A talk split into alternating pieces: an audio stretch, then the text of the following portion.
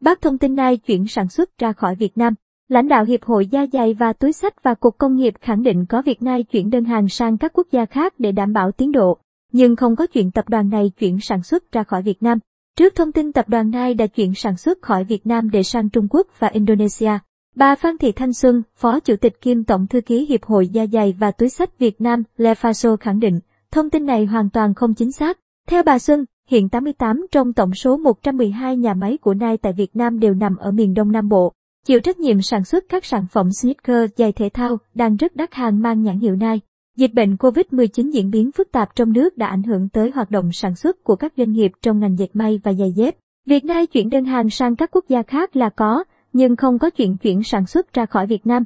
Thông tin này không chính xác, bà Xuân cho hay. Dẫn khẳng định từ CEO của Nike tại buổi làm việc với Thủ tướng Chính phủ và các bộ ban ngành mới đây, ông Phạm Tuấn Anh, Phó Cục trưởng Cục Công nghiệp, Bộ Công Thương cũng khẳng định không có chuyện Nike chuyển sản xuất ra khỏi Việt Nam. Theo ông Tuấn Anh, trong giai đoạn vừa qua, một số đơn hàng của Nike đến hạn phải trả nên để kịp giao hàng và đảm bảo đúng tiến độ. Họ đã chuyển đơn hàng sang nhà máy ở một số quốc gia khác. Trong buổi làm việc với Thủ tướng Chính phủ và các bộ ban ngành mới đây, CEO của Nike cũng khẳng định sẽ không rời bỏ Việt Nam. Không có chuyện chuyển sản xuất khỏi Việt Nam để sang các quốc gia khác, ông Tuấn Anh nói. Theo Bộ Công Thương, thời gian qua, việc thực hiện giãn cách xã hội kéo dài theo chỉ thị 16 của chính phủ tại các tỉnh phía Nam đã khiến 80% các nhà máy sản xuất da dày tại thành phố Hồ Chí Minh, Đồng Nai, Bình Dương, An Giang, Kiên Giang là những nơi tập trung nhiều doanh nghiệp da dày lớn trong các khu công nghiệp, phải ngừng sản xuất do không đủ điều kiện thực hiện quy chế 3 tại chỗ và một cung đường, hai điểm đến. Tại các địa phương miền Trung và miền Bắc, các doanh nghiệp da dày chỉ hoạt động với công suất 50 đến 70%